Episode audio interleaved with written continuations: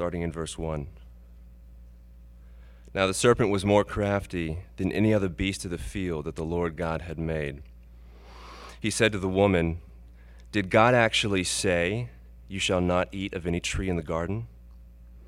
And the woman said to the serpent, We may eat of the fruit of the trees in the garden, but God said, You shall not eat of the fruit of the tree that is in the midst of the garden, neither shall you touch it, lest you die. But the serpent said to the woman, You will not surely die. For God knows that when you eat of it, your eyes will be opened, and you will be like God, knowing good and evil. So when the woman saw that the tree was good for food, and that it was a delight to the eyes, and that the tree was to be desired to make one wise, she took of its fruit and ate. And she also gave some to her husband who was with her, and he ate. Then the eyes of both were opened, and they knew that they were naked. And they sewed fig leaves together and made themselves loincloths. And they heard the sound of the Lord God walking in the garden in the cool of the day.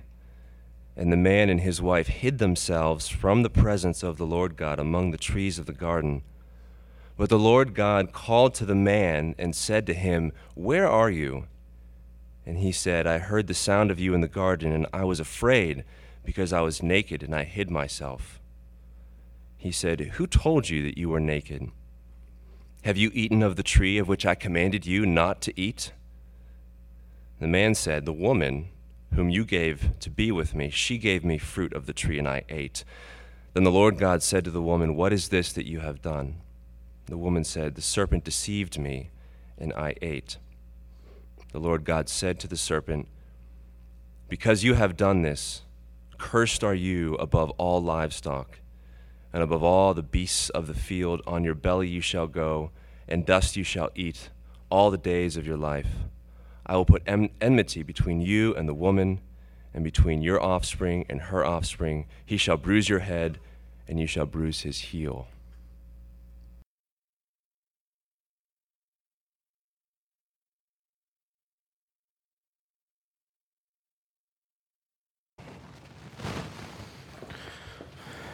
What's your biggest problem in life?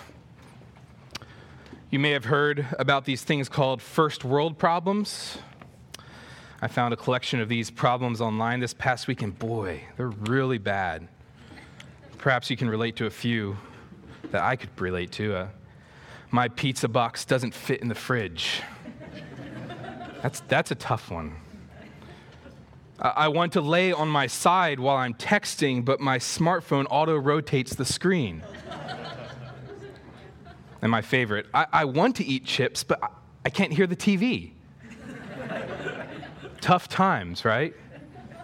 We joke about those as uh, problems in air quotes, right? But we actually do complain about that stuff, right? That is until we encounter real problems. Things like cancer depression, debt, addiction, or death. When life throws those problems at us, the air quotes suddenly disappear, don't they? Because these are real problems. What's it for you? What's your biggest problem right now? Well, as we kick off the next few weeks of thinking about the season of Advent, that is the coming of Christ to earth, we're going to go all the way back to the beginning this morning and see that ultimately we all share a common problem, and it's the biggest problem in the world. So, in Genesis chapter 1, the very first book of the Bible, we see that God creates the world, and He creates it not just so so, not just good enough to get the job done. No, repeatedly throughout chapter 1, we see that God made this world very good. The last verse of chapter 1 reads, And God saw everything that he had made. And behold, it was very good. And as the story continues into chapter 2, we see that Adam, the man God made in his image, is given a wife, Eve, and they're innocent. They're naked without any shame, no guilt to cause them to want to hide or be afraid. But then in Genesis 3, which Daniel just read for us, everything hits the fan.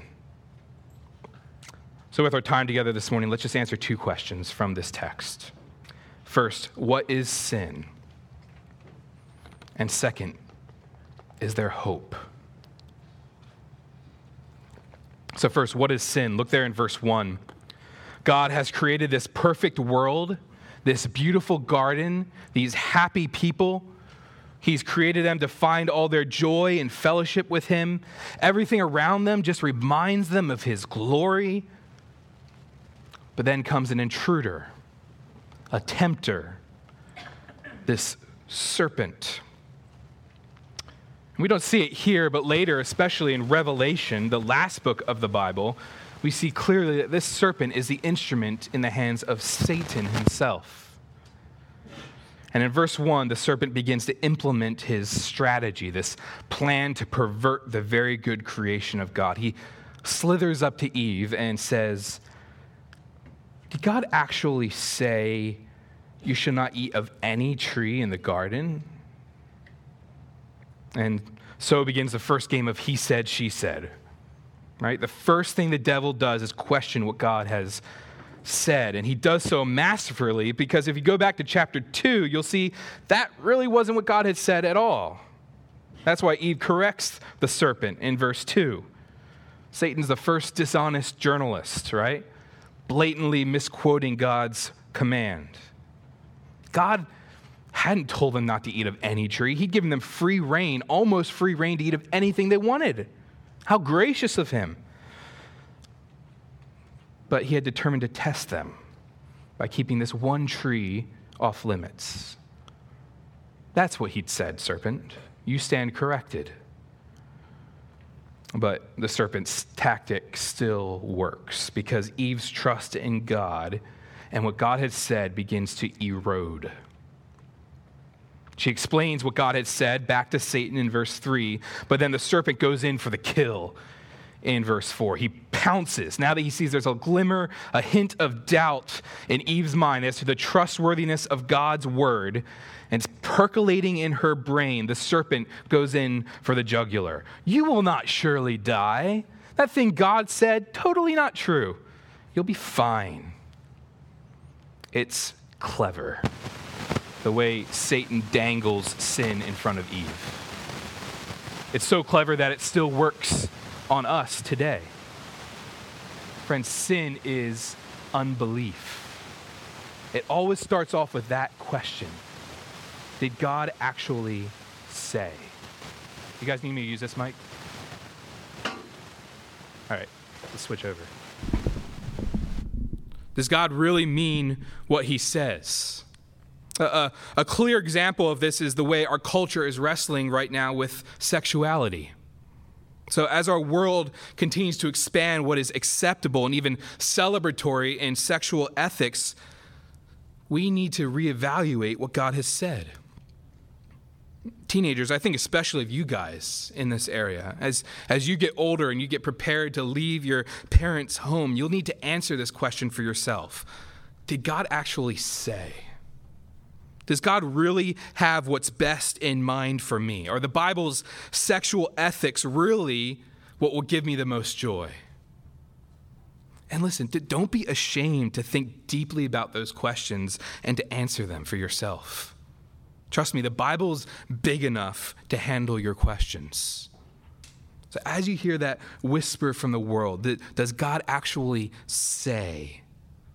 think carefully about your, your answer. Talk to your parents, talk to someone in the church that you trust. Don't be afraid to ask those questions. Don't be afraid to doubt what you believe. If what God says is true, it will stand up to your tests. Well, in verse 6, Satan Satan's tactic works. Eve looks again at the forbidden fruit, and this time with a newly implanted doubt in her heart, she sees that it doesn't look too bad after all. In fact, if the serpent's right and eating it will make her like God, it looks downright scrumptious. She could be like God. And so she, she reaches for that, that fruit, that delightful looking fruit, and she plucks it and, and takes a bite and shares it with Adam and with that one action, the test is over. And they've failed. They'd been given almost everything. They'd been planted in the most beautiful of all possible worlds, and yet they just wanted that, that little bit more. Just wanted to be God. In verse 7, we see the serpent had indeed spoken the truth because Adam and Eve's eyes were opened, but not to their godlikeness, but to their utter shame. At the end of chapter 2, their nakedness was a sign of their innocence, but now their nakedness is a sh- sign of their shame and disgrace. And so they desperately look for coverings to hide themselves. And it's not too long before they hear a sound that used to bring joy to their heart, and it just brings them dread. Verse 8 And they heard the sound of the Lord God walking in the garden in the cool of the day and the man and his wife hid themselves from the presence of the Lord God. Formerly, in their innocence, they had openly, freely, joyfully fellowshiped with God, but now they hide. Their, their shame dictates their actions and it drives them in amongst the trees for cover. There in verse 9, God calls out, Where are you? I mean, isn't God so gracious, church? He knew exactly where Adam and Eve are. He knows exactly what has happened, and yet he asks the question. He, he calls out not just to the man's ears, but to the man's heart. Where are you? His words penetrate Adam's conscience like, a, like an arrow. There in verse 10, Adam speaks up. He admits that he now knows he's naked and he's hidden himself, and, and God drills deeper. Who told you you were naked? Have you eaten of the tree of which I commanded you not to eat? Well, the cat's out of the bag. But Adam doesn't want to let go of his excuses quite yet. There in verse 12, he, he blames Eve. After all, she was the one who'd given him the fruit. And you see there, he's actually blaming God, isn't he? Look, look what he says The woman you gave to be with me. She gave me fruit. You should have known better. Adam's back is up against the wall and he's, he's just rebelled against God. He knows it. And, and so all he has left is blame shifting, passing the buck. Church, here we get a full orbed picture of what sin is. Sin is rebellion against God's word, God's law, and God's created order. It's a fist raised in the face of the Creator. I mean, we see this clearly in the thing Eve wanted above all else. What did she want? She wanted to be like God. It wasn't enough that God had created her perfect in a perfect world. Sin wants to be God. Sin wants to call the shots. It, it wants to be whatever it decides it should be without any God to say no. Does that sound familiar? Does that sound like your heart? It sounds like mine. I hate being told, told no. Church, being whoever you decide you want to be is what the world calls liberating and what the Bible calls rebellion. A rebellion that enslaves, as we're just led along like a bull with a ring in its snout into whatever passions our sin presents us. There's no freedom in that. In the beginning, we were created not to be our own gods, but to find true joy in the one true God Himself. That's where we are meant to get true joy, true satisfaction, true meaning. And so, fueling ourselves on sin, on rebellion against God, is, is contrary to how we were designed to operate. It's like, it's like putting Gatorade in a Civic and expecting it to run well. It, it won't. The, the world is jacked up today because the world is eagerly pursuing this illusion of self rule, self acceptance, self, self, self. When what the world was created for is the rule of God, submission to His law, joy in His presence. And so sin is anti creation. It's irrational. It's inhuman. It's not who we were created to be. What's more, sin is more than just rebellion, it's seeking the very good apart from the God who declares what's very good. It pursues meaning apart from the one who gives meaning. It's not just rebellion, it's foolishness, it's stupidity. It's that famous definition of insanity, doing the same thing over and over and expecting different results. And yet we keep trying. Thousands of years later, we're still hitting our heads against the wall, hoping that sin will finally give us the joy we want. The Bible teaches us that we're dead in sin. Our hearts are so desperately sin sick. Our natures have been so corrupted that we cannot even desire God anymore. We need outside intervention to even know that we need Him. So, what is sin? Sin is rebellion against God, the foolish pursuit to find meaning outside of Him. We see throughout this chapter that its effects are destructive. I mean, that Eve's sin did not only break down her relationship with God, but her relationship with Adam and her relationship with the created order.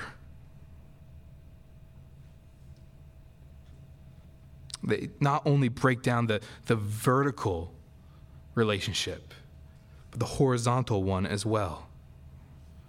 Uh, sin is a contagious disease, and we're all carriers. And ultimately, sin separates itself or separates us from God Himself. It creates a, dividing wall between us and our Creator. Now we cannot approach Him in our sin. We cannot live in loving fellowship with our sin. So, friend, this is your greatest problem. It's not your finances, it's not your family, it's not your relationship, it's not your career. This is your greatest problem. You are a sinner. If you're here this morning and you're breathing oxygen, I assure you, this is your problem. You're a rebel against God. You've attempted a coup against your ruler. You've lived as if you're on the throne. And maybe you think that's just a bit harsh. I mean, you're cool with God. You want him to be part of your life. Surely you're no rebel. Take an example. Were you angry this week? I was, several times. I muttered profanities under my breath this past week. I imagined bad things happening to other people. I grumbled at the things happening in my life. We understand that's not good, right? But surely that's not all out rebellion against God, is it? Think about it. As I muttered and grumbled, who was I ultimately angry at? My anger wasn't finally directed at myself or any one person or any one circumstance. It was directed at God. Because He was the one who saw fit to put those things in my life in the first place. Up to me, I would have done that differently. If only I was on the throne, things would have gone much better. That's why I got angry. Does God really deserve my trust? Church, do you see how our sin is always our attempt to sit on God's throne? To live as if He's on trial, not us. Our church's statement of faith says it clearly. We are by nature utterly void of that holiness required by the law of God, positively inclined to evil and therefore under just condemnation to eternal ruin without defense or excuse. Maybe you're here this morning and you deal with guilt on a regular basis. There's this kind of burden of shame and guilt that you can't shrug off. And the, the world would counsel you that the way you need to solve that problem is to just forgive yourself and move on and let it go. But the Christian knows better. We confess that our guilt is very real It's too heavy to be simply dismissed. Guilt will weigh you down until you find someone to bear it in your place. And so Genesis 3 presents a, a bleak picture. Sin has destroyed God's good creation, it's perverted and distorted it. Man, God must have not seen that coming, right? Or had he? Is there hope even in this dark 15 verses? Let's move on and see and answer our second question. So we've seen what is sin? Is there hope? Well, after Adam and Eve offer their excuses, God turns then to the serpent, the instrument of Satan. And there he lays down in, in verses 14 and 15 just this heavy curse on the serpent's head. And this curse is aimed at the physical serpent who Satan used as a tool, and also to the evil thing behind that serpent, that is Satan himself. So, first he says, Because you have done this, serpent, cursed are you above all livestock and above all beasts of the field. On your belly you shall go, and dust you shall eat all the days of your life. So, some people speculate did the serpent crawl or have legs before this? Now it's in the dust. I, there's no way of, of really understanding that. But what we do know is that throughout Scripture, the idea of eating dust is not a good thing it's a sign of defeat and humiliation. The, the serpent will go about on its belly eating the dust. So, is that it? Okay, pretty cruel punishment, but I mean, he'll still be, you know, alive. God continues. He says, I will put enmity between you, Satan, and the woman, and between your offspring and her offspring the offspring of the woman will be at odds with the offspring of the serpent. There will be continual mutual animosity and hatred. And what will the end result be? A final battle.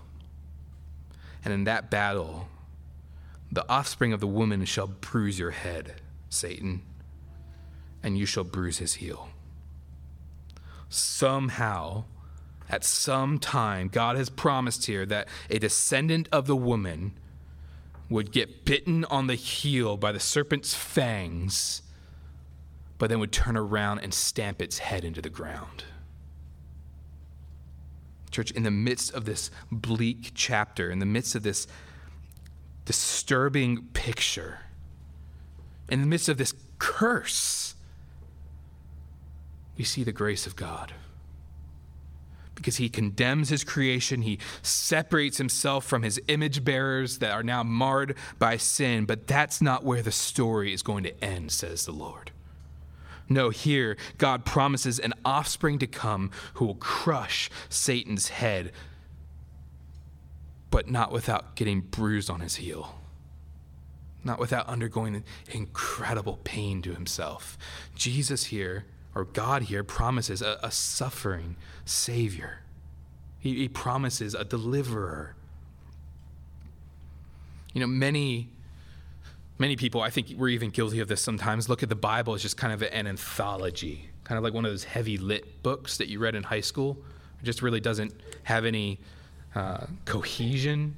It's good book to book, but what's it all about? As you read it, even from Genesis 3, you see the Bible is a coherent whole. It's a story with a plot and a climax. And one of these threads woven through the story is a story of warfare, a story of battle, a battle between two families, two lines of descent, two offsprings. And we see this battle rear its head all throughout the Old Testament and into the New as Satan continues to try to knock off God's plan and kill any chance of a, of a deliverer to come. Foil God's plan before a Savior arrives. And then, and then he does. Now, on the cross, the offspring of the woman is hung in agony, and Satan has done his finest work. He's killed the very Son of God. But as one author puts it, the bruising of Jesus turned out to be the crushing of Satan. See, when Jesus went to the cross, he went to bear Adam's sin your sin, my, my sin, all the sin of those who would trust in him. When Jesus died, he didn't just die as a good martyr, he died as a substitute. He died having become sin for us. Jesus took on himself all the guilt of anyone who would repent and put their faith in him. Jesus came to be the better Adam. Remember Jesus in the wilderness before his earthly ministry kicked off? Weeks on end in the wilderness being tempted by Satan. Do you, do you remember kind of Satan's ploy? Did God actually say? Unlike Adam, Jesus never gave in. He never sinned. He never rebelled against, against God's plan. He never sought the very good apart from the God of the very good. But then he willingly went to the cross, though he deserved a crown. And there he took all that rebellion, all that idolatry that we read about earlier in our, in our responsive reading, all that hurt, all that sin on himself. In Christ, God gave us the ultimate very good. In Christ, God began creation anew, a recreation. The plan he had had ever since the beginning, the plan to save and deliver his people from our sin. So, church, what is sin? It's, it's rebellion against God that separates us from Him. Is there hope? Oh, yes, there is. Yes, there is. Sin did not catch God by surprise. Jesus was never plan B. God was in control all along. Ever since before Genesis 1 1, God determined that one day he would send his son to bear the guilt of his creation, to bear the guilt of his people, to, as, Roman, as Paul says in Romans 16, crush Satan under our feet. Jesus came to give himself up to be bruised in order to crush that serpent's head forever.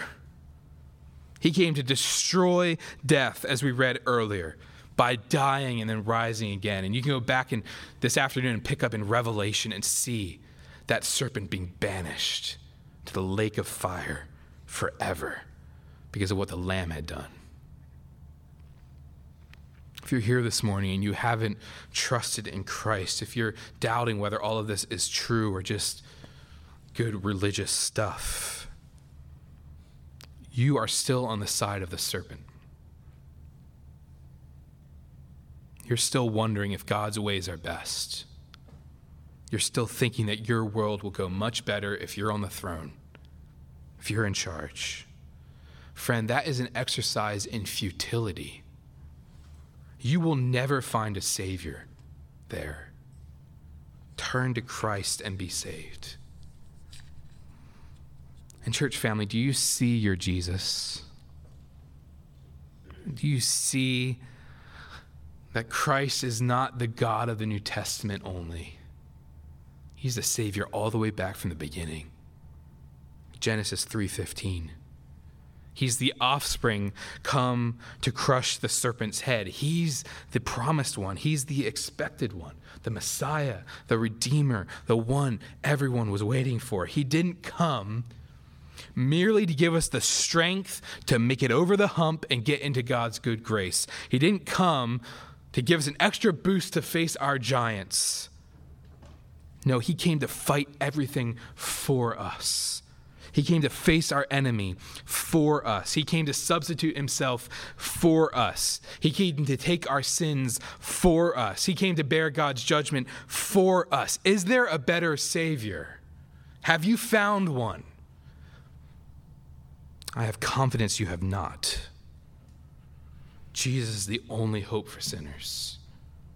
He's the only answer to our biggest problem. He's our, our life.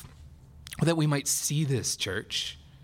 That we might not just use Jesus as a crutch when we're in hard times, when life gets hard, but that we might recognize and trust that He is our ever present, precious treasure. This Savior who was put to death so that He might put our death to death, that we might pour out our lives in thankful service to Him until His second advent, until He comes again. Church family, turn again to this Jesus this morning. In his death defeating, serpent crushing, sin forgiving life, you live.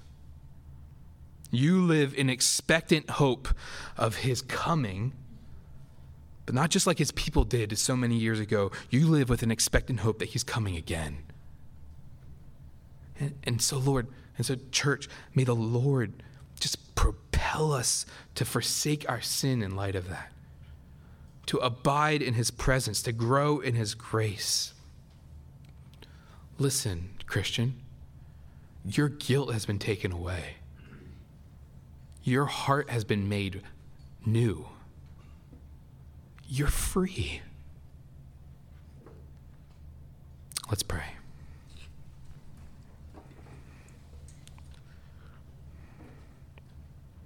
God, as we come to this season of Advent, we are again filled with wonder at what you've done. You've sent your Son, the offspring promised and you've sent him to crush the head of our enemy into the ground. And so, Lord, we glory in our Redeemer. Joy has dawned. And in that joy, we rejoice. We pray that you'd be with us now as we sing praises to you. In Jesus' name, amen.